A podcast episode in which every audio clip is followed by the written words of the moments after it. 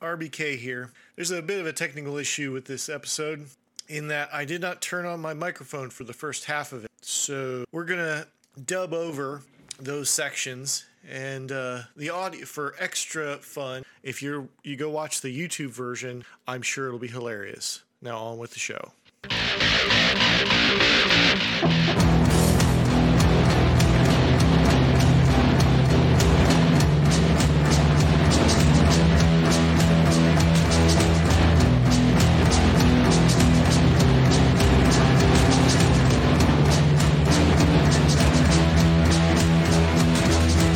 Welcome back to a brand new episode of Full Metal RPG, episode 119. I'm your host, Brendan Carrion, and today I am joined by an amazing panel of RPG enthusiasts. We got Ashley. What up, Ashley? How you doing? Hi, I'm doing fantastic. Wonderful. I'm happy to hear it. And Daryl, how about you, my friend? How you holding up? Doing really freaking well, man. Awesome, dude. Those uh, glasses and your uh, flat delivery are scaring me. You're reminding me of Henry Rollins and Uh, uh, I- I Johnny think Mnemonic. his- his Huh? I got the glasses. I, I wasn't paying attention when I picked them out, and after the fact, I looked in the mirror after I shaved, and I'm like, I look a little bit full, um, full metal jacket. So Oh, it's great. It's a great look, man. Issues here. I love it. I love it. And uh, on the wheels of steel, we got Richie Buzzkill. What up, player? Not much, man. Just here, uh, boiling and frying, and all the other apocalypses. Been a lot of fun this week, uh, frying and muggy. So at least we don't have cicadas. Uh, more talking. I'm still talking. This is ridiculous. Right. There's cicadas down here. We got cicadas. Yeah. Yeah. Yeah. Yeah, but they're not crawling all No. over you. Right. Apocalyptic. I mean, maybe that's a Mhm. trigger. People shouldn't. No. I'm gross. yes. yeah, we were playing um my roommate got the Horizon Zero Dawn board game. And so we were playing that last night and the storm was going on. I'm like, it is over 100 degrees and hailing outside. Like hail started hitting. I was like, it is over 100 degrees and there's hail. Ow. Like I understand how weather works. Like it's up there, it's cold, whatever. But still, it was very, very You know, interesting. Uh, uh, the thing is, and I know that's not a weather show, but I think it's worth mentioning. At least it was a monsoon. You know, Mhm, mhm. like fucking Phoenix, we haven't really had a monsoon in like two years. I can't really remember the last real monsoon season. It's kind of interesting to me that like we took a a year off of like super hardcore carbon emissions, just like kill the earth, breakneck speed carbon emissions, and then all of a sudden the weather kind of begins chilling out a little bit in the Phoenix the Phoenix metro area because it's actually been a really decent summer. It kind of the summer kind of reminds me of my childhood a little bit. Um, it'd be nice if we could dial back those carbon emissions more and uh, continue this trend of um, weather. Just like actually, you know, actually having some rather than just uh, blasting infernal heat constantly. Mhm. That's my that's my weather hot take, guys. If you're here for weather hot takes, welcome to Full Metal RPG. We also do role playing games. Um, so uh, how's everybody doing? Everybody doing well? I always feel like it's been a while since we did one of these. Everybody holding it on all right? yeah. Great, Yeah. great. Uh, let's just Ain't good response. let's just get right in. let's just get right back into the black hole, then, shall we? Uh, the black hole is the ever-sucking void of uh, time, money, and energy. It is uh, role playing. It is the greatest of hobbies. Uh, so who's doing something fun in their hobby life? Uh, let's hear it. Wh- Who's who's doing something fun? Daryl, what about you, man? What have you been up to? You play anything good? So uh, we finally got back to Monster Mondays. Uh, we moved them to Thursdays, but What? for the alliteration, we are back on. So we did character creation, we did some story session. Um, I've got a good group of players, and uh, we had our first uh, session. We're playing Vampire the Requiem. So getting back on track with my march through all of the Onyx Path books, and uh, it's- Nice. it's cool. It's cool. I it's been so long. I had to go back and like read the book as we were going through it, and I was like, we're gonna do some preludes so that I can just kind of explore the mechanics again and remember what to ask for for roles and and things like that. And um, we've got some really interesting character uh, concepts. We've got a uh, woman from the Salem witch trials in the 1800s who was um, staked, put into torpor, and is being revived into our late 80s early 90s pre-cell phone era dark metropolis um, that we're calling it not seattle and not portland it's kind of a mishmash of the two uh, but I got my my gold star. I made one of the players cry at the table with the first session. So I Wow, I'm on the bro. right. Like what what kind of tears are we talking about here? So it's it. Uh, the character has um, a lot of personal issues around uh, child rearing and childbirth, and uh, she did not expect. She gave me a couple of set pieces to play with, and I gave her some severe hardcore betrayal, um, where she was accused of murdering a woman during childbirth uh, by a pretty man that she was sort of enjoying as a character. Uh, and it was this like super hard twist where the uh, her mentor in herbology and witchcraft and whatnot had walked up to her and staked her on the gallows to prevent her from being exposed. So it was uh, it was pretty fun, um, but it was it was a heavy emotional twist for her to kind of realize what was happening and have that slow burn of like, wait, I'm fucked. So Oh, okay. So so it was a cathartic feeling. It was Yeah, yeah, uh yeah, it was a real genuine interaction. Okay, that's great. That's cool. Uh that's yeah, that's neat, man. Um so what kind of what's the thrust of your game? What's the what's the uh sort of uh what's the elevator pitch? So, without giving too much away to potential players who may be listening to the podcast, um, the idea is that essentially we're just we're going to explore Vampire Society as neonates and go on some missions, um, find out more about the Prince of the City, who we've established is a they pronoun user, but we're not certain whether that's because they are genderqueer or because they are potentially two twins who are inhabiting the same throne together, which could throw a plot wrench into things um and then we're gonna we're gonna run some things with neonate level and just kind of do some level zero stuff have some fun and then uh, do a time jump and move forward so we can get into the deeper parts of the book and uh, explore some of the higher level stuff so i want to do Fuck both yeah. this time because i've done enough of the low level stuff now i want to explore the higher level stuff but jumping right into it kind of just makes you superheroes so i want some hopelessness Oh. first I, I love Requiem. I think you're gonna have a lot of fun. Sounds like a great horror concept to me. Sounds like you are already. Sounds like you guys are already kicking ass in that regard. Um, I, I feel like uh, there's not a whole lot of superheroism though in uh, Requiem. I think it's it's it's not like VTM where where they start getting real powerful real quick. Even once they start putting the the dots on their character sheet, they don't get that much more powerful. The the power curve is much is much more I don't know what am I trying to say here. It's it's it's it's it's, it's better for you as a GM. I think that's just my opinion. Yeah, well, and it all comes at a cost too. The the, Hmm? the Vitae spending really limits you on your ability to Yeah. just power monkey through things. So you you've got Right. to use that as a resource, and then I'm not just going to gloss over the feeding aspects because that's what I liked about uh, the fifth edition book was that they really put an emphasis back on that. So we won't go into super graphic, horrible scenes, but we're going to set up feeding scenes that will have consequences. So Yeah, solid, great. Sounds like you're off to the races. Fucking killer, dude. Uh, Ashley. Oh, Wait, wait, wait, wait. Oh. Uh, I I was really been enjoying. Uh, yeah, uh, Daryl and I do a uh, a story thing at lunch, and I was talking about how like I had a thing for the character that was Salem Witch Trials, and uh, about basically her being a blood bo- blood doll for 300 years instead of uh, uh, a uh, person who has been in torpor, and so I'm really enjoying that, and I hope. And I'm still talking. That's fun.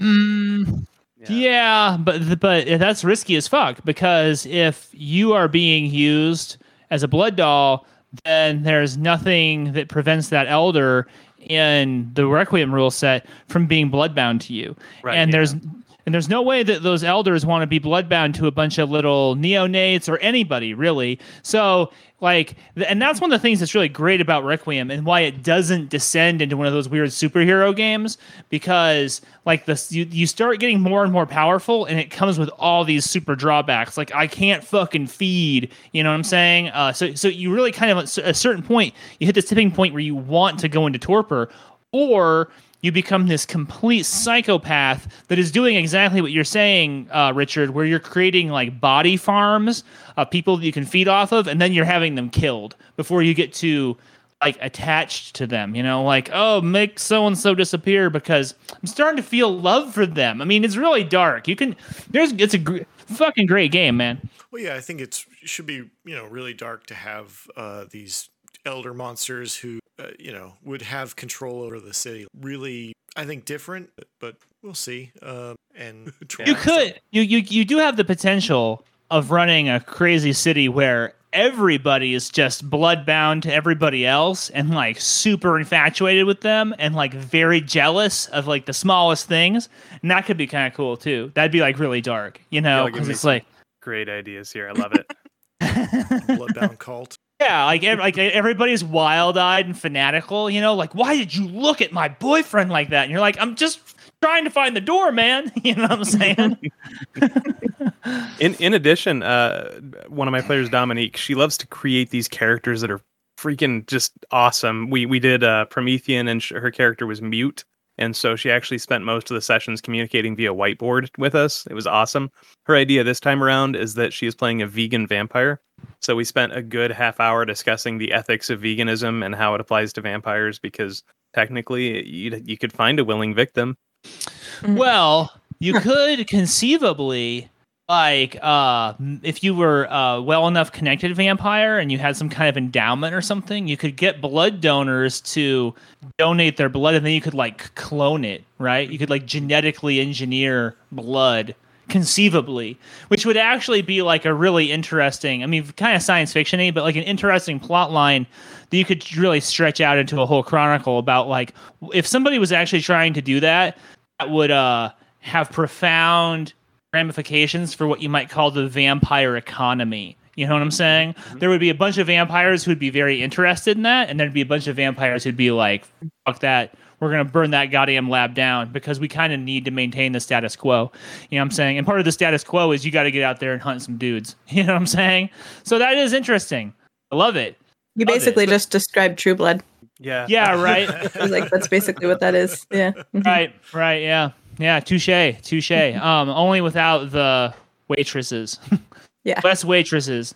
Yeah. if you want to play waitress, it's fine. Um, how about you, Ashley? What you been up to? You, you got anything, anything good? Well, I um, am not in the Thursday Night Vampire game because I have uh, Yukon Dark that's been going, which we just wrapped up this week. So we did our final session of Yukon Dark. Um, only one person died, and it is a surprise who did because we I my money would not have been on this person today. So we did have. Was one. it the game master? No, it was the game creator. Spoiler, sorry, but yeah. So uh, it was good. It was it was so good. And Madi is an amazing GM. Like she's such an incredible storyteller. Um, just how her her creative her creative writing background really came out the entire campaign. So it was it was a lot of fun. It was really good. Uh, we so we're done with that, and next month we're taking about four weeks off. We're gonna start a Tiny Supers campaign, and it's oh uh, wow, yeah. So that's been announced, so I could say that. But it's um, is that your regular thing now? So you just got you're you're just going on with like a new game mm-hmm. set. Yeah. Oh, cool. Yeah. So um, he said anyone who was on it could come back if they wanted to. He let us all come back. Um, so yeah, it's going to be just like little 12 session things and it's just going to be an ongoing thing. So uh yeah, so we're doing Tiny Supers and Alan's actually jamming this. So I'm pretty Sick. excited to play with him jamming Tiny Supers. Have you made your yeah. character yet? I started yesterday because uh, we're doing character creation this Thursday, and it's going to be on their Patreon. So if you um, are a patron of Gallant Knight Games, you'll be able to watch the character creation session. But we, uh, I, I was looking through it and I kind of came up with the concept that I wanted to do, and uh, I'm I'm excited. It's going to be great.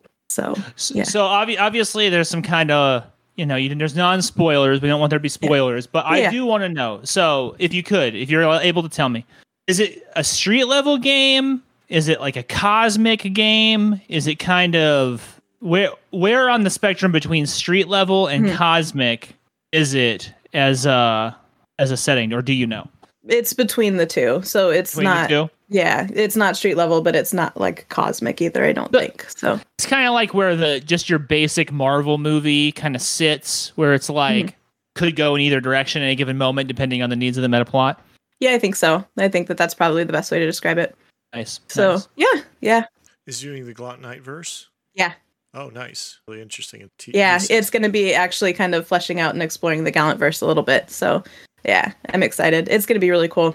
So, and I'm excited to see how Madi plays as a player because she was an incredible GM, and I'm sure she's going to be an amazing player too. But I'm excited. It should be good. But yeah, so that's why I couldn't join the vampire campaign. Although vampire is not my thing. We've talked about this before too. So uh, and like uh, my roommate is in the campaign, and so I was talking to her about it, and she's like, first of all, Daryl is an incredible storyteller, and I was like, yes, he is. It's true.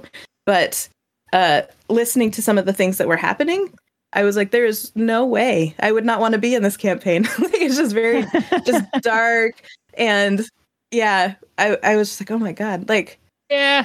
If you don't like, because because in the pre-show we were talking about horror movies and Yes. going to horror Mhm. cons and stuff, and uh, Yeah. if you're not into horror movies, then yeah, and really because because because uh, at, at, when it comes right down to it, I think uh, World of Darkness games are for horror fans and soap opera fans, and if you're a horror soap opera fan, yeah, then so much the better. Mm-hmm. Uh, but if you're not into horror, then you can you you can skip you can skip the WoD stuff and Yeah. be okay. yeah. Yeah, I'm- So I'm interested to hear about it from all perspectives of how it's going, but it sounds like it's going to be cool. And uh, actually, after this, I'm recording Memory Alpha, so we're gonna start recording. Nice. Um, we took a like two months off of recording. We've been releasing episodes, but we took a little bit of time off recording uh, just because it was really busy. And so I'm excited to get together with the girls and roll some dice today. Killer, killer. Uh, Richard, you have been super patient and haven't had a chance to say much. Right on me, string bean. Uh, so Paul uh, has b- Paul from the Deep Dive crew has been running tiny dungeons, uh, and then we're also playing Eberron and just a couple sessions in dungeons. Uh, it's we're it's more of a kind of a city game. We're just we're all from a same militia, and we're kind of there's the clocks of of people starving on the table. I'm I'm playing Wyatt, who is a daughter of her and has an archer. She's an archer. That's kind of where she her talents lie. And uh, I'm still what I was saying. Well, I mean, it's I think it's really interesting to see it's uh, talking about different system, but I think we're gonna stick with Tiny D6 for a while. And uh, yeah, that um, now I'm talking clocks. So he's actually put the clocks. Uh, Are these are these literal clocks? They, I mean, because I know you're talking about like the the storyteller tool. I mean, do you think he's actually using that tool, or has he said that he's using that tool, or are you just kind of giving us a framework for how he's running the game? yeah, there are clocks on the table. Oh, wow! So you're able to watch the countdown clock. Yes. Interesting. Cool. Cool. So that's that's been really interesting. We'll see. Hopefully, we can. We're going to go down the river and see a duke. Uh, it's very low level, very gritty fantasy. Uh, we're no mages, no clerics, uh, all fighters. apes. Uh, yeah, I mean, I'm still talking. It's about something, something, something, something, something. Oh yeah, we're we're chasing some. Uh, we're chasing some leaves down to get back. That's still for some reason. Ravenloft. Oh, yeah, um, how are you finding? Uh, first of all, okay, so how are you enjoying the Tiny D6 with this game? I think it's really easy. I can play it really well. I can be drunk. uh, it's very very straightforward. Do you guys drink hard when you play? I mean, I have a few years. Uh, it's not crazy. I just uh, you know I know that I could play it. You know, pretty tipsy. Uh, we have the we have basically the. Uh, entirety of the rules as a pop up to do this really quickly. Uh, we had our first real combat last time that allowed us to really kind of see what it was. Uh, it was pretty easy. It's pretty straightforward. Sure. um, yeah, talk about Eber next. Mm. So I will say that as far as the being drunk and playing thing, um, if you've ever listened to Memory Alpha, there are definitely episodes where one or more of us are very drunk, and um, we've definitely uh, been able to play. So it's it's that easy. It really is that easy to keep up with. So no no real math involved. I think that's the important aspect of that. Alan, Yes. new sales position, a game for drunks. Hear me out. Put it on the front. Um, yeah. Title. endorsed endorsed by Full Metal RPG and the Imbibers here. Um, Tiny beer. so uh, how are you finding Eberron uh, at this point, uh, Richard? Now, question: Did you purchase the Eberron book from WotC? I did not. Uh, I'm still looking for better cover. It's uh, the black cover, much better. Oh no, it's a huge pain in the ass. It's like fucking 130 bucks for the good cover. Yeah, fuck that. Yeah, well, I'm still looking. So terrible. Yeah. and, and we're kind of getting deeply into the kind of nuts and bolts of the way things. I'm going to probably have to do part of this. Uh, Eberron, we'll, uh, you know, we'll see if I can, I can really keep. up. Uh, I picked one up. Hmm. So okay, when we did our Tasha's episode, I bought Tasha's Cauldron of Everything. And I bought Ravenloft at the same time because I was like, Ravenloft's out, and I got to cover this other book. Wanted to see uh, Ravenloft have a sense of morbid curiosity, and if you want to hear our uh, review on Tasha's, that is in the back catalog. Um, but what I found was is that Tasha's was quite good. And I was like, wow, if Tasha's is going to be this good, maybe I should check out this Ravenloft and give it more than just a flip through. It turns out Ravenloft is quite good. But then I was like, man, maybe I've been missing out on all these D&D books and I should go back and see what people have been cooking up in D&D. So I went back and bought Eberron because I fucking love Eberron. And that book is a stinker. So if you want to borrow mine, Richard, it's no problem. okay. I will not be using it anytime soon. It, they, Yeah. uh, no, no, I, I did not. I did not. So I just oh, you can spend money. so I just googled it, and there's the. It looked like the two covers were one looks like the general kind of either Pathfinder or D and D cover art kind of thing, and the other one is like black and fancy looking, and it's got like a ship on. it. Okay, yeah, Art that one it cover. looks. Yeah, that one's pretty cool. That looks really cool. Yeah, yeah, it's a great. It's like it's probably the best cover that they've done with their Mhm. alternate cover thing. Yeah, And you s- what do you think, Richard? Oh, I think that the that is one of the great ones. I think the I really like the Art Deco covers. Um, they're uh, going to. Uh, I don't really like the new Ravenloft cover. The Eberron cover is, and just happens to be. It's really expensive right now, so I'm very sad. It looks like your grand Ravenloft new one The looks- Deco one, I don't remember. special cover. Yeah, yeah, fine. lost here. Anyway, covers, covers, covers. Uh, Hmm. We're obsessed with. It's just one. Dude, I was so bummed on the Ravenloft alternate cover because I was actually gonna pick it up. I was like, I was like, if I'm buying a D and D book, I might as well get the alternate cover one. And I was like, ah, nah, fuck it, not even worth it, not even fucking worth it. Which was which was sad. And now and now I'm just kicking myself in the ass for not picking up an Eberron one because it was sitting down at Game Depot for months. They just had them and they're they're gone now. And now everybody wants lots of money for them. But I'm not and I'm not doing that. But let me tell you, they take the entire series of Eberron books from 3.5, uh, which was very extensive because if if you played during 3.5, you know that they, I mean, they were really going at it. They were writing a lot of words, flesh out those campaign uh, settings, and try they squish it down to one book because they're they're on that whole we don't we're not doing more than one book per setting thing. And oh man, is it a fail? Uh, just really turns out that you really kind of need more than one book to explain Eberron. Like there's kind of like too much going on. It feels it feels gonzo in a not good way. It just feels like um it feels like uh somebody who's having some kind of like manic episode. It just is it's just like oh there's dragon marked houses and then there's wars and then there's psionics and then there's dinosaurs and you're just like okay okay just fucking calm down. And the new art in it is garbage. They actually like sort of weirdly weirdly not weirdly they kind of resurrected a bunch of the old wayne allen reynolds um art from the original 3.5 run of eberron and that's the best art in there because that guy really knew how to draw eberron and make it look make it feel kind of like how eberron feels like the new art of the, the new guys that are drawn for for Eberron now. Oh my god, I'm just like it's like it's like painful. It just makes me not want to play Eberron. So I'm happy to lend you that book, and you can just have it on your shelf for any little references that you need for the time being. Um, uh, dude, yeah, if you can find a good price on the older books, I would totally pick those up because those those feel much better. You know, I might pick up Secrets of Sarlona if I ever want to run Eberron. I'm gonna pick up Secrets of Sarlona because that that was a good book.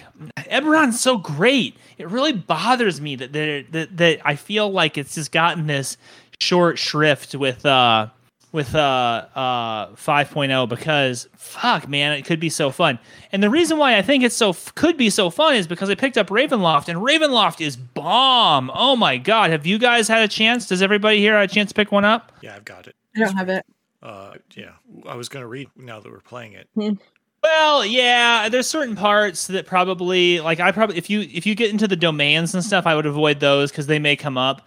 But um, like uh, there's really great stuff for your characters in the front, and then uh, the stuff on the domains was awesome because unlike okay, a similar thing happened with Eberron as uh, Ravenloft in 3.5. They, they sold Ravenloft to another company. They actually sold it to White Wolf, weirdly. And so there was a little while when White Wolf was running the Ravenloft license and putting out 3.5 books under a label called Sword and Sorcery.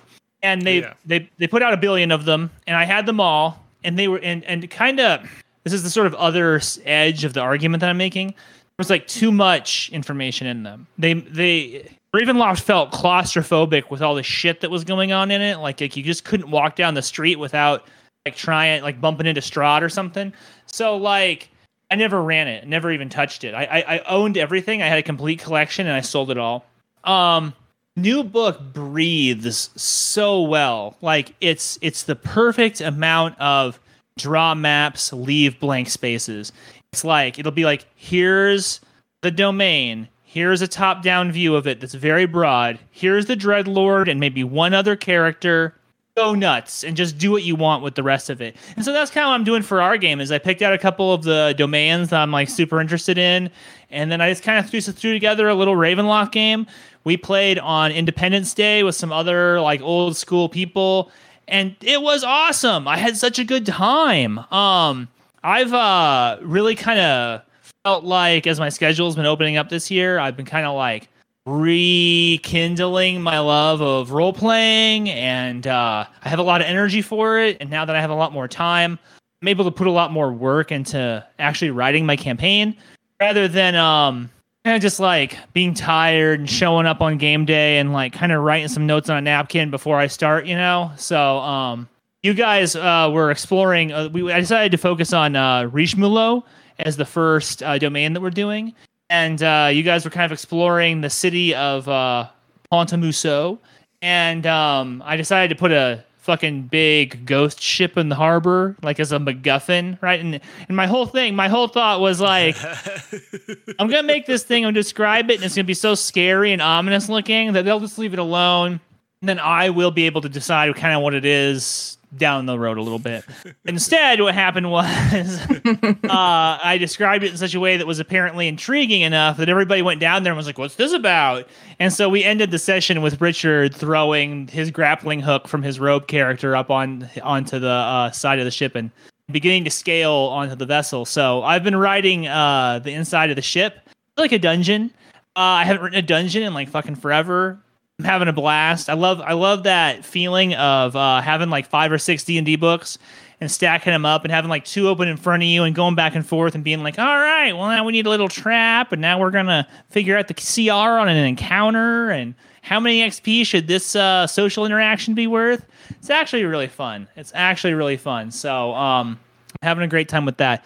Also, I am uh, playing Shadowrun with the Dungeon Punks guys. Uh, Esoteric Enterprises game uh, season two ended, and uh, legendary Mark Boardman of the Dungeon Punks, notorious Shadowrun GM, is running for us, and uh, I'm having a great time with that because Mark's style is just very like uh, easy going and conversational. Um, that has kind of uh, brought up this um this, this apparently apparently I have this weird idea of like the quote unquote ethical shadow runner that apparently no one else was on board with. So if you ever want to talk about like ethical shadow running and what it means and relating that to Shadowrun uh, uh, first edition and second edition, please come on the Discord and have a conversation with us about it. We have already had a long conversation about it.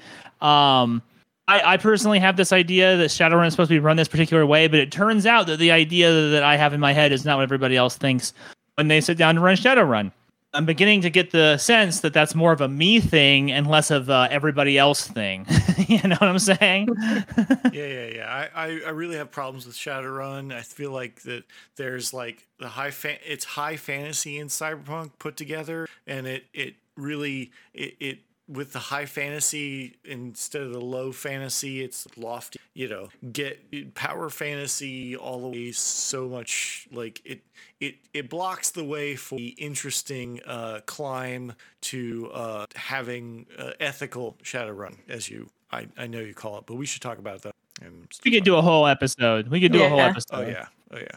I need to play Shadowrun. I I've heard a lot about it, and I think that the fantasy aspect might draw me to the cyberpunk aspect a little bit more because cyberpunk's fine, but it's not my thing. Fantasy, I think, might like the mishmash of the two might get me to it. I think you definitely. What's wrong? What's wrong, Richard? Oh, I, I think this is where I realized that my microphone on this entire time. So I my, my microphone will soon be comment track will cut off soon. and I'm I'm working on it. Uh-oh. I'm working I'm Twitch. I'm currently trying to figure out what's going on Mm. and solve the problem. I think I'm getting close to solving the problem. But, uh, I hope this was not really annoying to who's listening to this, but I think uh, I think I fixed the problem here pretty soon. Bid you adieu. Uh, that's. Uh, How about now? Probably. Damn it. What's happening? Uh, yep. Yeah, you're good. So apparently, apparently, uh, they couldn't. OBS was not getting my mic. So What does that mean? it means that we may uh, hold, we may not have um, been getting a good recording, even on Twitch as the backup. Okay. So Well, Sad. so uh, let's jump into topic and make. yeah, just we'll we'll we'll, Yeah. we'll start a that's top. alright. We'll start on the topic, and the it'll be the lost black hole. Uh, that was a lot of fun. Ah, ah, oh well, yeah. All hey, right. if you were here and you were listening on Twitch, well, that's the heard problem. it all. Right. Yeah, well, they would have heard me and Ashley and Daryl, man. Yeah, that's true. That's true. Three out of four ain't bad, bro. Uh, okay, so let me. Yeah, just we'll go to the topic, and then I'll int- I'll sit, insert an intro and say, "Hey, there was a lost black hole." You know, I'll do that later. Uh, all right, great. Well, um, so welcome back, and I hope that you're enjoying the show. And if you're already with us, then I hope you're enjoying it now. And if you are just starting, well, then Richard probably explained it with a sort of disembodied head voice just a second ago. So, uh, oh, Richard, Richard has a look like like he just swallowed a frog. Richard, it's gonna be okay, man. It's all right. yeah, it's just you know, it's one of those things where I get disheartened in my technical abilities, even though that's I pride myself on such things. Pride before the fall, as it were. Don't let it get you down, bro. Don't let it get you down. It's uh, it's, it's all good, bro. It's all good. Um, there's no there's no Christian Bale meltdown moment here. This is just this is one of those. so uh, today, uh, we've already been talking for like 40 minutes about role playing games. I think we had a lot of interesting insights. Hope you were here live and you heard them. If uh, if you're just coming into the recording and you're like, what the fuck are they talking about? Uh, what, what about the black hole? Well, um, I'll release the unedited version to the patrons, and they can enjoy uh, can- enjoy the mute sections where I'll uh, profusely say I'm sorry continuously. Anyway, Anyway, that's man. some, that's an incentive to defos uh, watch on Twitch when it's live. So um, yeah, so so we do have an episode to do today. We are we do have a topic that we want to talk about, and this is kind of like a weird. This is a weird one, and uh, honestly, like all things in Full Metal RPG. We're approaching this as a conversation. Okay, this is a philosophical conversation. I'm hoping that through the process of dialogue, we can all work together to increase our own understanding, as that includes mine, of the um, RPG industry that we find ourselves like participating in and supporting, right? So, uh, one of the things that I thought would be interesting to talk about is the is, is how is, is first of all just like gatekeeping in the um, RPG space. Like, what is gatekeeping? What's it look like? What's it feel like? Um, we've heard about gatekeeping a lot, right? Gatekeeping has become an issue. It's like um, where people are people talk about these experiences that they have being made feel like they're not welcome or that they're not good enough in the RPG space. So, so what is that? And then also kind of sort of towards the end, I think in the second half of the conversation, I'd kind of like to talk about like, well, when is gatekeeping not gatekeeping? Like, uh, can gatekeeping is that a is that a concept that can be weaponized to avoid criticism? All right, because I think that there is room for there's room. There's always got to be room for critique. But where where is the line between like expressing a grievance that may be unpopular, um, and then somebody just being like, "Shut up, you! Sit down." What's where? Where's the where? And making you feel unwelcome. Where's the where's the line between these two things? So, um, Does anybody here in our panel have they ever been gatekept on, gate kept? Has anything like that ever happened to you? Or and if so, w- if you want to talk about it, what was it like and how did it make you feel? No, everybody's mean, like no. I Oh, think the if wo- anyone were going to, it would probably be me because you hear a lot about the, you know, gatekeeping women from the TTRPG space. But um, like I said before, I just don't game with assholes. So I've had a pretty good experience in I I cultivate and curate the experience that I want to have, and so I play with people that I know, that I like, and that aren't going to try and keep me out of the space. Solid, solid. Um, anybody else? I was- I mean, I've, I've seen instances at conventions, and it's it's what made me really conscious of trying to eliminate that as much as I could with conventions that I was a part of uh, organizing. Um, that some GMs, especially in the convention setting, get so locked into a concept for their game that when people come to the table, they're hostile to any kind of alterations to characters or story or anything that might throw their perfect little short novella off the rails. Um, and we'll get into a little bit, but uh, character character based gatekeeping is a thing uh, that can turn people off. Hmm. So. Let's talk about that a little bit because on some level, when I was kind of pitching the topic, I was imagining this was going to be kind of about identity politics, right? Like, I don't want to play with girls. I don't want to play with people with weird hair colors. I don't want to play with people who have different political opinions than me or something like that. Like, this kind of stuff. Uh, what, what, uh, but this is an interesting, is an interesting nuance that you brought up, Daryl. What, can you elaborate? So the first time I went to a convention, um, my sister Dawn taught me a lot about um, how to set up a convention game based on her experience doing it over the years uh, with um, all of her years and years in, in the role playing industry. And uh, one thing that she told me was if I'm making pre generated characters, to make sure that I leave them gender neutral, don't provide names, and don't provide descriptions. Because as somebody is approaching your table, one of the first things they're going to do generally is pick up your pre-gen characters and take a look through them. And if they don't see themselves in those character sheets, they're going to walk away and not feel welcome. So um, I was actually in preparation for today's episode looking up some things, and uh, D10 again uh, has a great uh, article called "Decolonizing the Dungeon" slash Gatekeeping, um, where a player had an experience. Uh, he wanted to play a an elf character and he wanted to be a black elf character. And the GM said, No, that's a drow and we're not having drow in this game. And he says, No, I, don't want to be a drow. I want to be an elf who is black. And that's a great example of gatekeeping that turned racist, quite frankly, is that you can't tell a player, No, you can't be the character that you want to be. How does that impact your story? And if it does impact your story, how can you modify your story? You know, it's little things like that. Or creating gendered characters. No, no, no, no. This this adventure is set up for two female characters and four male characters, and that's it. And so, if you don't get that balance at the table, somebody's going to be forced to play a character they don't like. And if that's a part of your story, maybe you need to examine what your story is and why that's a, a part of it. So, Well- even through character sheets and pre-gens can be a challenge too. What what about uh, in um, and I could be mistaking some of the details of this. I wasn't there. I but but, uh, our friend uh, friend of the show Sarah Doombringer was running some Lamentations of the Flame Princess. This is before that became completely like abhorrent. And she had a uh, she had a uh, Kill Bill style um, like uh, uh, adventure that was like the the revenge of the brides, right? And it required that the characters be female, have to be Right. brides, right? What do you think of that?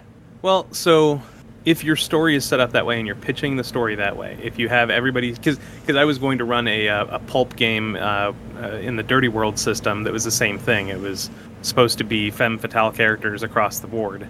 Um, your players have to buy into that, and depending on whether this is a group of friends at the table at your house that everybody can agree to that, or whether this is a convention. Because when we talk about gatekeeping, it's important to be aware of your friends at your your local home table, but it really, to me, the areas where you're going to run into it more and where it's going to be a lot more problematic are going to be at your game store, at your conventions, um, where you're going to be playing with strangers. Like like Ashley's point earlier, we don't play with assholes. We just we don't have those people at our table because you can police your own table.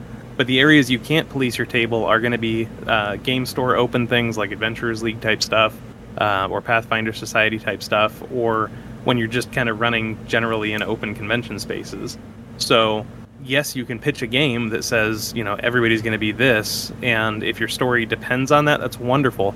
But if somebody at the table walks up and says, you know, I love this femme fatale game, I love this idea of being one of these brides, but I would like to play a male version of that. Well, what is it? How does how does that really change your story? Um, and especially if somebody walks up and says, I want a different skin color, or I want a different ethnicity, or I want a different um, gender presentation, you know, if it doesn't impact your story, why would you put your foot down and say, nope, you have to play this or or nothing? It's nerf or nothing. Yeah, honestly, man, like when I heard hear that story of that dude who's like sitting on his like grognard throne, like essentially like issuing forth proclamations that drow are black people, like that dude should have gotten fucking cold cocked just for that. Like seriously. That dude should have gotten fucking frog walked out of the goddamn convention center just for that. Like, I'm I'm livid. I don't even know when this happened, and I'm like livid for something that didn't happen to me like at some indeterminate period in the past. Uh, that shit just that shit just will not fly. And I think that you have to make a strong point about um, gatekeeping isn't so much about the private table, although I guess it could be. Uh, but it's definitely about the public space. I my personal interaction with gatekeeping, I can't look, man. I'm a cishet white dude. You know what I'm saying? Like I rock up into the game store, no one gives me any grief. Um, it's the game store is a kind of safe space for people like me. I think that there's a lot of people like me who like to talk shit on safe spaces because we have so many of them and we think that they don't exist. We think that we don't need them. Uh, so I've never had anybody. I mean, I'm trying to think of people who. Maybe I've had some vampire dudes try and flex on me, like, "Oh, are you vampire enough? Are you cool enough?" And I'm always just like, "Pshaw, whatever." I don't really, I don't let that kind of stuff ruffle my feathers. Um, but, I have noticed in my personal experience uh, a lot of gatekeeping in this kind of new realm of a miniatures game, uh, a miniatures group called Old Hammer, okay? Which is like these dudes that gather to play old editions of Warhammer and they insist on playing with the old models. Like it's not just about playing with the old rules. They'll sit there and tell you all day and all night how the old rules are better, but you also have to play with the old models. And the old models are insanely expensive. And this and this group of old hammer players has by like by fetishizing these old models, like jacked the price of them up like insanely. So to me this entire old hammer community has this very kind of um to play gatekeeper feel to it that I fucking hate because I am all about like let's get people into gaming. Let's get people in. Accessibility, accessibility, accessibility. And then these guys are all like each one of these little metal men is like $25 from England if you can find him and you're going to need 50 of them to play the game. And I'm just like but what if I have other models? What if there are other models? And there and and and and what's funny, right, is that they all have this kind of attitude about like, oh, the old models have so much more character, and they're just from this different era that has so much more character. And I'm like, well, there's new guys who are sculpting in those styles and that have that kind of character, and then they always are like, oh no, no, they don't. They're they're so different in this like itty bitty nuanced kind of way. Uh, I'll only buy like fucking Tim Prow Heartbreaker models from 1984. You know what I'm saying? And it's just like, uh, and that kind of, um, it's almost kind of like classic car guy or something. You know, this whole sort of like, if you're gonna come and hang with us, then you got to show that you got that cheddar. Fucking hate it. like they don't make them like they used to kind of thing and Mhm, honestly mhm. even if i had those that's the type of person i wouldn't want to play with like can you imagine just how insufferable it would be to be at a table with someone like that like even if you got through the door like I can. I out. I can. yeah that's not someone i would want to play with at all and to your point about the like game store being a safe space for you um that made me think i don't know that i would walk into a game store and join a random table like i don't know that i would feel comfortable doing that at all even having never really been gate kept or anything like that because of the fact that i play at home with people that i know um, I don't I don't know that I would go into a game store and be like, yes, I would like to play whatever Warhammer. Oh my god, I can't imagine walking up to a table of a bunch of dudes and being like, yes, I'd like to play Warhammer with you, please. Can we play Warhammer Like- today? Yeah. Um, let me ask you this, uh, because again, game stores are incredibly friendly to people like me, and, and some of them to people who look like me. I have long, long hair. If you're not watching this, if you're listening, I have long hair. I have a beard that is like speckled with gray. I mean, like you can just throw a rock in a game store and hit someone that looks like me, and so I, I don't ever feel weird or out of place in a game store. Now, even if you wouldn't necessarily um, rock up to a table and ask to join an open play game, what's your feeling on discussing role playing like in and amongst the stacks with your fellow consumers? Because I, I don't feel like this happens quite as much anymore, but back in the day there was like a lot of you show up to the game store and flip through a book and someone goes, Oh hey, do you like X? I also like X, and then you start talking, right? How do you feel about that? Like, do you, is that something that's ever happened to you at a game store? Has anyone ever tried to? Have you ever had that like uh, sports guy or music guy moment where somebody goes, "See, you're looking at a D and D book, but do you know how many hit dice a beholder has?" To try and Right. s- try and Yeah. suss you out. Has that ever happened? Not in a game store, but that's actually happened. Um, I was at a work party, and one of my uh, coworkers' kids plays D and D, and so he came up to me and he was just like, "So here you play D and D." I was like, "Yeah," and he just started like grilling me. So it's one of those things where I mean, This he was in his twenties, like he wasn't a Oh, teenager, he was like in his twenties. so that type of thing has happened to me, where when people find out I play uh, like RPGs, they they want to know how much I know, and it's almost like there's a quiz on whether or not I know enough to actually have a conversation about it. So that's definitely happened, and I don't. That might happen to other people too. It might not just be because I'm a girl. You know, like that might happen to other people too. I'm not sure, but I have definitely had that. Um, never in the game store because when I go to the game store, I'm usually very focused on things, and uh, for as friendly as I am when I'm out and about, people don't come up and talk to me for the most part. So, yeah. I I mean, I feel like the the art of like just conversation with randos in the game store is sort of mm-hmm. lost, and and and there's something that's good about that because I couldn't tell you how many times I used to bitch about like having some like not good smelling person come up to me and like mm-hmm. want to tell me about their character. You know, that was like the classic thing is mm-hmm. let me tell you about my character. And so that's gone, thank God. But also this other thing that I actually find myself really missing is gone, where um just kind of the cross pollination of new ideas. You know, you like uh uh it used to be especially in the this is very indicative of I think the um White Wolf community and Daryl please feel free to either back me up here or tell me I'm wrong, but I feel like White Wolf people used to seek each other out of the game store and talk about the game a lot. That used to be a thing that we did. And now that White Wolf's not in stores, it just doesn't happen. You know what I'm saying? What, what do you think? You know, I totally concur on that. That you know, the lack of physical presence in stores has really been unfortunate.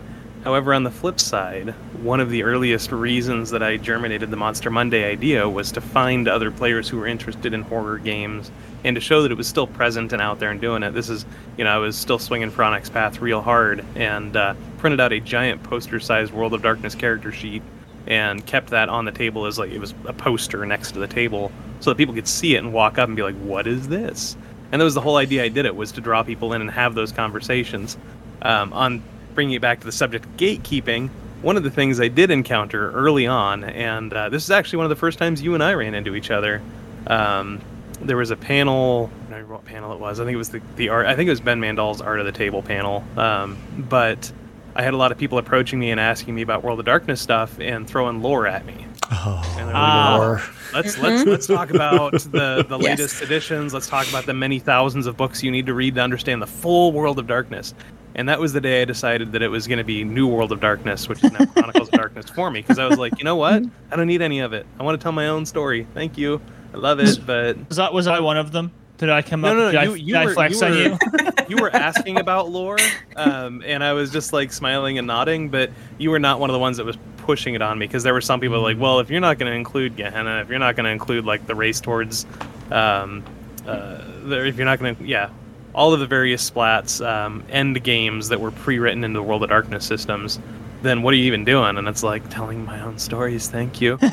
um, but yeah, and uh, still to this day, you know, everybody who sits at my table for uh, even a Chronicles of Darkness game starts talking about the lore, and I'm like, you know what? I love it, but let's talk about your characters. Let's talk about our story. Um, so that get that aspect of the gatekeeping, um, I don't. I don't think it's a bad thing that we don't have that lore test going into World of Darkness specifically, you know. Oh, so. yeah. Oh, and truly, right? Because that oh man, that used to be some real fucking like bull macho shit when people be like, oh, you know, do, uh, trying to almost like like wrestlers or something, like trying to flex on each other about like who knows more about the Black Hand or this other shit. Uh, and I and I still feel like the White Wolf Onyx Path stuff is kind of like that. I still get those vibes off that community. I don't love it. I mean, I, I what what I'm really kind of taking from all this is that, especially in our group, we're just not dealing with this this problem that five years ago would have been like a hot button issue on this show. Like if five years ago it was me, Ben, and Adam talking about gatekeeping, we'd be like sitting here rattling off all the fucking knobheads that we had either encountered at a game store or uh, had seen at a con or heard about from somebody else. And um, what what I love I'm, is being kind of I'm hearing from you. Maybe it's just confirmation bias of the kind of people that I surround myself with, but I choose to take it as that over the last five years, the RPG scene has made incredible progress, and the fact that like we have people who are essentially the vanguards of role playing. We've got Ashley who's doing role playing podcasts and streaming. We've got Daryl who's in the stores trying to bring people into games that aren't necessarily represented. We've got Richard who does cons, and he makes sure from that high level uh, bird's eye view of the con what the code of conduct is going to be like, right? Um, that we're that we are doing what we as a group always said that we were going to set out to do, which was change the way the role playing community functions, right? So this is all very heartening. This is all very heartening. Um, what What about when? Um, Before we move on, really quick, I do want to say that me. I want to make very clear that just because we are not experiencing this doesn't mean it's not still a problem. Yeah. Oh, yeah, for sure. And I yeah. certainly wouldn't want to imply that. Yeah. I'm I'm just happy that that progress is being made. You know what I'm mm-hmm. saying? Mm-hmm. Like because I mean again, it's the sort of like the position that I start from, which is when I was first trundling into fucking game stores and I was just like a little guy with a backpack and some beat up paperback books, right? Mm-hmm. The world of role playing was very different. It was just like it was like conservative old guys, and gatekeeping was almost like the order of the day. Like if we want to talk about gatekeeping and quizzes, mm-hmm. the way I got into role playing was I had a guy quiz me as to whether I was going to be allowed to join the local group you know what I'm saying? And I and I and I defeated the quiz. I like I beat I I I beat the riddle master at the quiz, the Sphinx or whatever. And I got to join my high school gaming group, and that's how like this happened. You know what I'm saying? Like I mean that's how I kind of like met Ben Bailey and shit like that. Um, through those experiences. And uh, it just seemed like that was the way the world was always going to be. And if you had even told me, even in like 2001, 2007, in 2021 the RPG gaming community would be where it is now, I'd say that's science fiction. That doesn't sound even like that doesn't sound even remotely real. So clearly there are material problems that real people are still dealing with in the RPG community today, and I would never want to diminish any of that. Uh, all that having been said, I, I am very proud that not just the four of us, that um, the uh, what I what I'm going to kind of go on a limb here and call like the left the left leaning RPG community has been cleaning up the space and it, has been changing the direction of the space. It it has. I have had an instance where there was somebody that has basically pushed us out of a space because of our opinion of a certain thing. But I really think that that they were wrong, so I don't really care. But well, I mean, was it was it over an opinion or was it over drama? It was- we well, have yeah, that's we true, that's we're, true. We're, going to get into this in just a second here, which is what's the difference between gatekeeping and then just gamer drama? So go ahead. Right. Well, I just wanted, and and Good Fork is is in here helping me with on the Twitch chat, realizing that I've screwed up. But he's like, "What's the line between gatekeeping and critique?" Like a critique, we do reviews, right? We don't we don't always do reviews, but we do. Like the deep dives are kind of reviews of things, and like there can be perceived when you do a review of an object of, a, of an object a, a- book or whatever it can be perceived by certain quarters as if you review something negatively as an attack upon the designer as as something because that designer may not be uh you know the same you know as the same as traditional designers are. So like I think that's where you're you're headed with this. And I, I really feel like the line is you have to kind of put up front that this is a critique of the product. I am not saying anything about the person unless that person is professing personally or even through their literature they're professing a, a, a political view. That's where we would get into trouble i think is if they were professing a political view that was of uh, a dubious nature that's when we would start maybe be, being perceived as uh, you know crossing the line between critique and gatekeeping is saying that these uh, th- their opinion is wrong and they're they're not wanted here anymore Well, I mean, and this this kind of goes back to essentially our very hard line against against rightists on this show, and I'm you know I'm sure we have a very you know outspoken person on the internet who likes to take issue with what it is that we say on this show, and I'm sure that they are uh, like at their keyboard right now with like rivulets of sweat running down their face as they as they madly type incoherent screeds about how about how how can we talk about gatekeeping when we are the number one gatekeepers? We gatekeep the fuck out of all the fucking libertarians and the rightists and the fucking like hate people and like like doesn't if doesn't gatekeeping mean that there should be a completely level playing field for every single idea and every single conversation there should be no holes barred. It should just be like should just be like everybody can talk about everything all the time. You know what i'm saying? I mean well, how do you respond to that? If I looked at a pie chart, I'm sorry, if I looked at a pie chart of all of the people that have tables they can play at and places they can go and feel safe playing and all of that, um, you got a big chunk out there. So you don't, I don't have to sit and listen to this, you know, with them at, at my table. I don't want to play with someone who thinks Nazis are the good guys. You know, like that's just not fun for me. That's not something I want. Also, I do want to say, um, Good Fork is actually a Cynthia that was on the gender episode. oh okay So Thank you very much, that's her. Cynthia. what up what up good fork Yes. welcome thank you for listening we appreciate you thank you but Right. yeah, I think that the the um, that uh, hopefully that the, the this has re-energized their work because it's been pretty lame lately. So, anyways, uh, terrible terrible. Terrible. About, Anyway. yeah, one star. Yeah, Um, one star. Talking about uh, critique versus uh, gatekeeping, I think it goes to a basic communication skill where in many of the communities I'm a part of, we've got, you know, don't yuck somebody else's yum, um, be careful what you say. And in teaching, it's uh, the praise challenge praise tool that, you know, when we're talking about Eberron earlier, you don't like it. That's absolutely cool. When we share those statements, we can say, I don't like this. And that is an absolutely valid statement to say. I don't like this. I don't like Nazis at my table.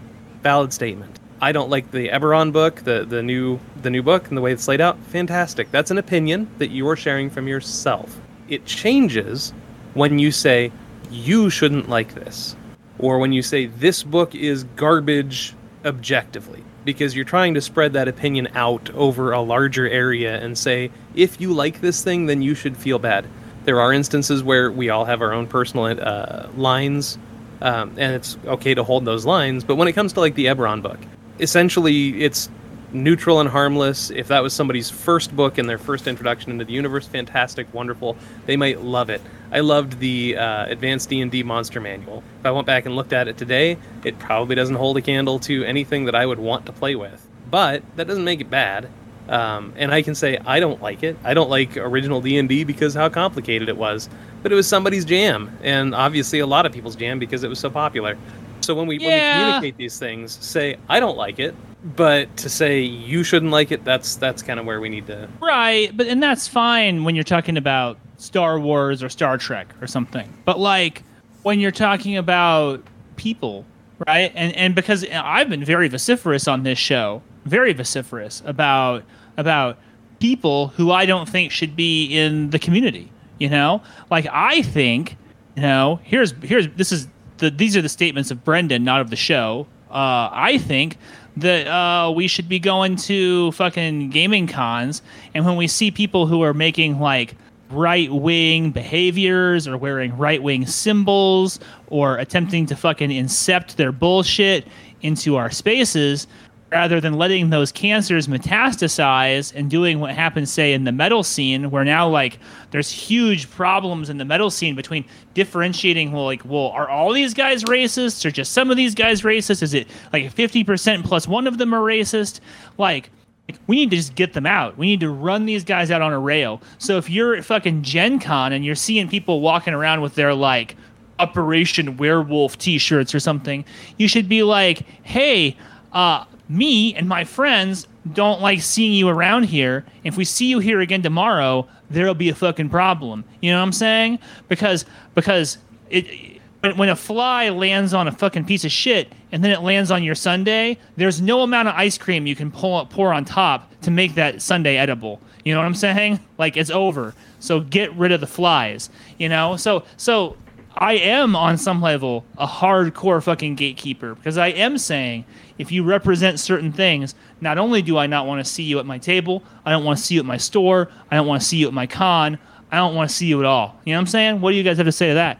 that that's i mean it's when and i think yes i think you're you're right but also there is this like going back to reviews like a lot of products are the designer too right so if i say i don't like eberron right and eberron was written by one person right that tends to be uh, there's communities of people that will reflect that as you are attacking that one person and it, a lot of indie space stuff especially like because it's one person that wrote it right gets hairy in the indie space, man. We'll kind of follow up on that in a minute. Go ahead. uh, and so um, there is a culture of if you're saying a bad thing about a product and a critique and a review uh, of a product negatively that you are you are not just saying not just because that you're basically saying that this ice cream sundae you know they're they're seeing that fly ice cream sundae thing happen on the in this review where you're just saying oh no i just didn't like this book. Like i just didn't like it but there are people that also do the same thing but they will also attack the pe- person so it's like there's there's this like uh, uh it's hard to uh qualify that like statement of i don't like this and I'm not, but you have to then say I'm not attacking somebody because that that person is controversial as well, right? That that you're reviewing a product and then I'm I'm not saying that I don't like that person, but you're saying you don't like that person. So like that, I think that's the there's a there's that line that we're trying to find here between you know perceived gatekeeping and a critique of an object uh, of, of an object. I think that a big part of that too. I'm sorry. Yeah, go for it. Okay, is uh, I mean, in the rule of like in the comedic world, you don't punch down. You know, so when you're saying I don't want you at my table, it's because the other people at these table you don't think they should exist. When that is a line, like yes, I don't want you at my table because of that. Um, when it comes to critiquing versus gatekeeping, and where that line is, like Daryl was saying, focus on the the thing, focus on the book. If you then go to um, she's only getting this book written because she's cute or because she shows her boob on stream or something like that. You know, that is when you're getting into problematic territory. If you're critiquing something, a book, focus on the thing, focus on that book, focus on whatever it is that you're critiquing. It's when you start attacking the person And I'm not talking about keeping right wingers and Nazis out of my space. I'm talking about when it becomes critiquing versus gatekeeping. Um, keep it off of that person. Just keep it on the thing that you're talking about. Does that make sense? Yeah, and this actually kind of goes into one of my original sort of thought palaces or whatever, and why I wanted to have this episode. And it's uh and, and, and I'm gonna try and say this without coming across like the most problematic person ever, right? Like and lose every any credit I have, like any receipts I have for like doing like a progressive podcast, uh, just with one one take, right? Um, so so, so there's gonna be some nuance to this, and I came up with this, when I came up with this, uh, the concept of this episode, it was because I was I had this very particular experience, okay, and what had happened was is uh, like a year ago there was a ton of RPG press, which is nothing. It's inconsequential, and we can't don't want to overstate its value, okay. But there was a bunch of RPG press on a indie developer, okay, and I won't name the indie developer because I don't want to make it about that. But this indie developer, I will say, was female and was POC, okay, and everybody was expressing well, I shouldn't say everybody. The news news sources that I was seeing were writing very flattering kind of what could sort of pejoratively call puff pieces on this person. Right? There were a lot of I didn't feel like that they were super substantive. They just seemed kind of like they were they were very kind of uh, uh, ephemeral, very positive pieces about just this person existing, right? And she was a game developer. She still is. She has some games out, and he was getting all of this publicity for like like this kind of like next level game design. So for this reason, she was kind of on my radar because I wanted to know why does everybody think these games are so good? Like I haven't played any of them. To honestly, they don't sound that great to me. Um, so then that was just like a little thing that was living in my head. It wasn't even that big of a deal. I was like, whatever. And I actually was interacting with a member of the FMRPG cult, and they were talking to me, and they brought this particular developer up. They were like, "Oh, there's this new project coming out. It has so many great devs on it. Like it's got this person and this person, and then they named the person who'd been getting all these pieces on as an amazing dev." And I was like, "Oh, are you a fan of X dev?" And they said, "Oh, yeah, they do amazing work."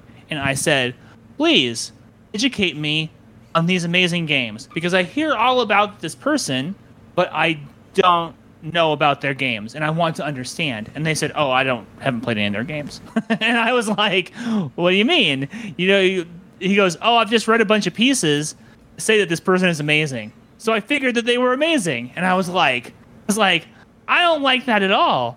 This is just a this is just this just feels a kind of a lot like a, a perpetual motion machine where people are where this person's just getting a lot of good pub and because people uh, are thinking oh i need to write a good this person's getting attention over here and they're getting attention over here. We should do our piece where we give them attention right? And i'm kind of like does anybody know the games? Does anybody play the games? Or is this all just vaporware? Is this all just like a cult of opinion that has been created about a person. And if I say, then if I go on my podcast and I say, no one's playing these games, how do we know that they're any good? Then I come off like a really problematic individual. You know what I'm saying? And they immediately go, you fucking gatekeeper. You're one of those cis het dudes that doesn't fucking like female and POC developers. And I'm like, no, that ain't me, bro. I've I feel like I've been very supportive of of female developers and uh, POC developers. But at what point am I allowed to be like, if you want to be considered amazing, you need to show up with some good games? Let's discuss. Let me figure out my own thoughts on this because I have contradictory thoughts. Which is amazing because you're a human and you can hold thoughts that are in opposition to each other at the same time because you're complex like that. Um, Dissonance. Yes, I think that uh, it's important to evaluate why you're having the thoughts you are if you're going into critiquing something like this. So, uh, for example, if it was a cishet white dude, same thing. Would you have the same thoughts? Yes. Well, I mean, Yes. I, I, I would Clearly, hope, yes. I would I hope so. exactly. So at that point, I think it is a valid critique. You're critiquing again the fact that everyone is kind of saying that this is an amazing game developer, regardless of anything about the actual person, just what they actually create, and no one's actually seen any of the creations. I think that's a valid critique. Um, again, going back to what I was saying before, if you brought her into it and you were talking about her and that the only reason people are talking about her is because of these personal things about her, that would be a problem. So I don't think that critiquing an actual thing or product that's out there, as long as you're not bringing personal shit into it, I don't see how that's a problem. Um, as far as this uh, kind of wheel of everyone saying good things about her in her development of games, uh, we see that in the media all the time, but on the negative of that, people are just like, oh, I don't like that because Fox News told me not to like that, or MSNBC told me not to like that, or whatever. So you see that side of it too. It's like, it makes sense that there would be both sides as people just take the media in and they're like, this is what they're telling me to like or not like, and so therefore I'm going to do it without actually looking into it and doing it on their own. So that's a whole separate issue that plays into this too, I think. And to piggyback off that, um, there's a right way to support people, and and I'm going to gatekeeper this. Um, there's a right way to support people and there's a wrong way to support people. To support someone by saying, "Hey, go play this game; it's awesome," without having played it yourself, um, it's awesome to raise somebody up, but you're not really doing them any favors because eventually people are going to play the games and they're going to form opinions of their own. And if we've done nothing but raise a person up without actually trying their product, then we've got this. There's a problem with it in the art community too, where I disagree with a lot of art valuations, but that's a community issue. So instead, if there is, and I, I will do this as often as I can, if there's a minority game developer who is developing some awesome game and I'm getting some some buzz about it, the best way that I can support that person is to pick up the game, read it, and run it. Take it out to a convention, run it for my home group. Um, you know, I, I wouldn't recommend a Maserati to somebody because I've never driven one. They're status symbols, they're awesome, but I've never actually been behind the wheel, so I'm not going to talk about it. Uh, whereas, you know, I can tell you that a Ford Focus is not a good car, and I can tell you that a Nissan Pathfinder is an awesome vehicle because I have test driven them. so, in the instance where, where we're trying to raise people up, uh, it's not gatekeeping to say, hey, you know, have you played it? No. Hey, let's try it out before we form an opinion on it. That's that's the right way to support people. And if it's not good, critiquing it is fair. Um, and especially, um, I want I want to make this point really clear. Email the developer. Send some feedback directly to the person who wrote it. Don't talk about it in forums where there's a chance they won't see it. A lot of indie developers are, you know, just learning, and it may be their first book. You know, they, they could be an awesome writer who just needs a little bit of feedback to push them forward. Email those people directly if you can find contact information uh, to to say you know praise challenge praise hey i really like this about your system here's some things i think could be improved if you and ask if they're interested in feedback before you do that you know uh, don't just offer mm-hmm. hey i think i could do it better than you um, but critiquing a thing to make it better is a fantastic idea critiquing a thing just to crap on it and get it out of people's minds is where it becomes problematic i, I think that you're uh, drawing the parallel to the art world is really on point, Daryl, because um, art, like visual arts, and then writing, these are both art, artistic endeavors. They're both subjective, right? And they, we, you know, we live in this like capitalist society where you got to earn your bread or whatever. And sometimes the difference between a piece of art that sells and a piece of art that doesn't isn't the piece. It's the story behind the creator. And like, I mean, you could do like this is this is like you could do a whole fucking thing about like Andy Warhol, right? And how much the boomers like love like Andy Warhol, right? And you're just like, fuck, but was that guy a good artist, right? I mean, he certainly had a great story and he certainly had a great like uh, uh ability to interact with people and to sell. And he certainly was great at creating his own legend. Was he really a great artist? right? And then, the, and then of course, you could. There's people who have written whole books about this, debating this. I'm not trying to settle it here on little RPG. You know what I'm saying? But I think that probably what I was reacting to was that same thing. Was that kind of like like okay now let's all slow our roll like let's stop anointing the second coming on essentially a cult of personality like a person who is very good at working pub is one thing and i will totally and and to this developer i doff my my uh, blackcraft hat or whatever the fuck i'm wearing right now uh, working the pub was some serious A game. this day, I still haven't seen one of these games. Um, maybe I'll pick one up. I don't know. I, I'm kind of on this phase now where I'm like not really buying anything unless I'm like definitely gonna run it. So I, I have this suspicion that like um that my life will end and I'll never have sat down at a table and actually tried one of these allegedly amazing games. But much like in the art world, this idea of opportunity shows up, right? And th- I think th- I think the thing that to address what you said, Ashley, the thing that kind of stuck in my craw about the whole situation was I found out that this um, this indie developer had essentially gotten some pretty choice gigs on some very high level projects, right? And I was like, yo, this is because of the pub. This ain't because of the games. Like no one I know. I mean, and, and it's not like it's not like a game. If I don't know someone ha- who's played that game, the game doesn't exist. Right. I'm like, I feel like I'm pretty wired into stuff, and I'm like, is anyone playing these games, or are people just reading like lots of uh, clickable fucking Facebook posts? Because you, you see what I'm saying? That and, and Yeah. uh, go ahead. these games could also just be in i mean like you said it's not that i've never heard this i don't know anyone who's played it therefore it doesn't exist like i know you don't have that view but um it may be in a demographic that is like a new popping up one or something that is not one that you're really keyed into so these might be games that people play and they enjoy and it might not be your thing but um maybe people are really enjoying it and I get where you're coming from, where critiquing a demographic of people that you generally are seen that's generally seen as like protected or as we want to lift these people up and have their voices heard instead of ours. It, it can be sensitive. Like I'm not gonna lie, it's it's hard to do that without coming across as holding them down because of who they are as people. But I think that a lot of that comes from they're on the defensive. We're on the defensive. Like I'm going to throw me in there because women. But uh, if something comes up negative at all, immediately hackles are up. But it's because you're constantly on the defensive against people that are attacking you as a person. So even if there's a valid criticism that's coming through, um, it's it's it's going to be met with like a hold on. And then if you can emotionally take that down enough to hear the criticism for what it is, then yes, criticism is good. Like Daryl said, if it's to make it better, then awesome. But when there is a person who is constantly attacked because of who they are instead of what they're doing, even if you have some constructive criticism about what they're doing, it's going to be met with resistance a lot of the time, and that's just an emotional response to that. You know what I mean?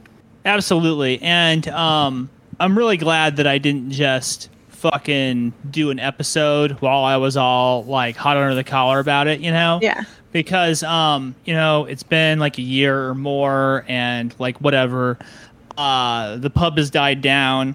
I hope that this person is off doing good stuff. And the thing is, is I really do hope that the games are good. I don't want people out there making bad games, you know, and I want people making lots of games that are that appeal to a lot of different people, you know. Um, and and again, like the like it's almost kind of like what you were saying. If I can interpret a little bit, it's like if I if I had come on Full Metal RPG and been all like fucking full of piss and vinegar, the optics would have been real bad. It would have been like, look at this guy, look at this fucking knuckle dragger, fucking throwing punches, and it's just kind of like you know what? I'm glad I didn't do it. This person shall still remain unnamed by even by the end of this podcast.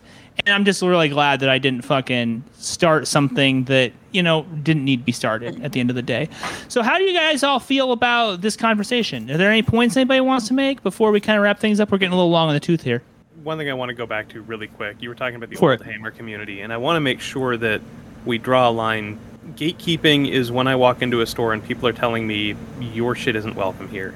In the something like Old Hammer, or when I walk into a store and I say, you know, I love horror role playing, and horror role playing is definitely where it's at.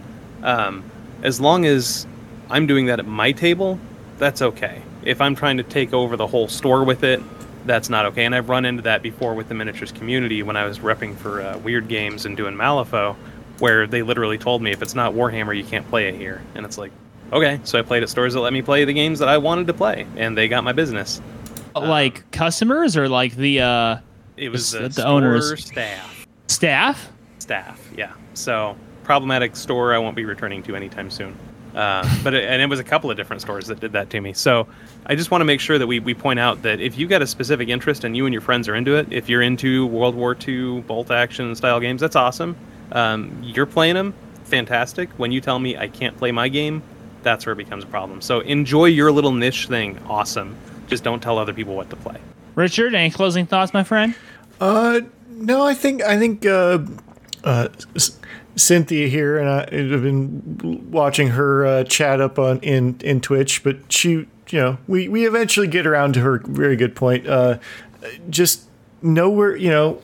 Uh, I think that we have to, as people that review things, uh, be willing to, you know, have the double edge of of uh, of free speech come back on us. Like it's not that we should be critiquing the product, just the product, not the person, unless the person is specifically doing some very harmful shit.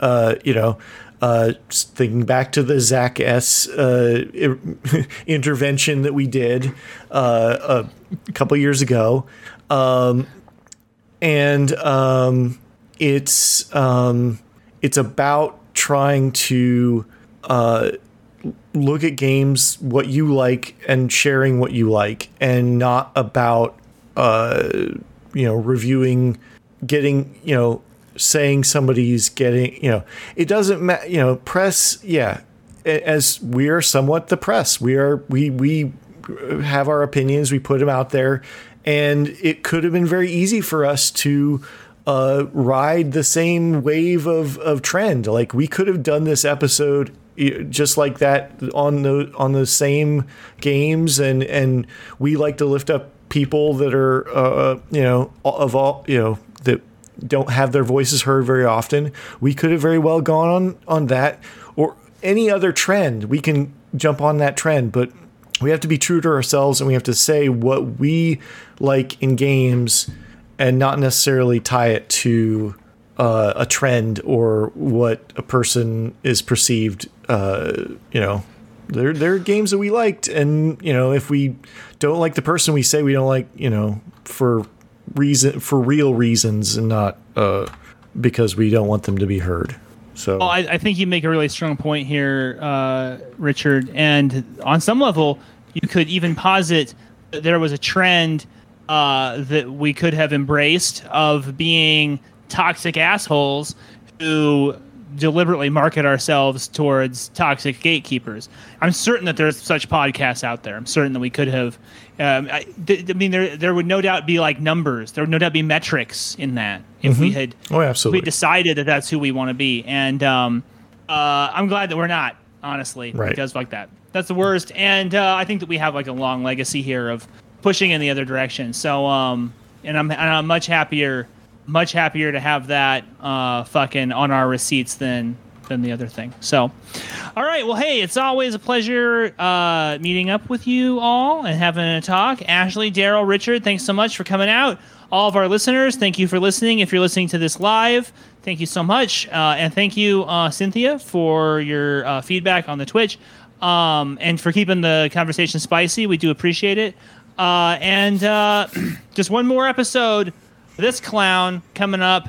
And then it's uh, on to Ashley, Richard, and Daryl. You guys are going to drop me off at the island and keep the Viking River boat going. Uh, I'll still be doing a podcast called Realm of Fire. It's about Warhammer, and uh, you'll be able to hear all my dumb, bombastic, uh, anti-rightist uh, takes, but with Warhammer instead. So if that sounds like it's good for you, then there's uh, we have a uh, we have a subscription feed on iTunes. You can find us real easy. Please subscribe. We can find us on Spotify. Please subscribe. That's Realm of Fire, all caps, exclamation point. Uh, Richard, I feel like there's an announcement coming from you. Well, uh, there is a couple things. I got my official uh, my my new T-shirt. I got my new T-shirt in with my fa- Ah. with my favorite. This is my favorite uh, uh, reviews of all time on the back here.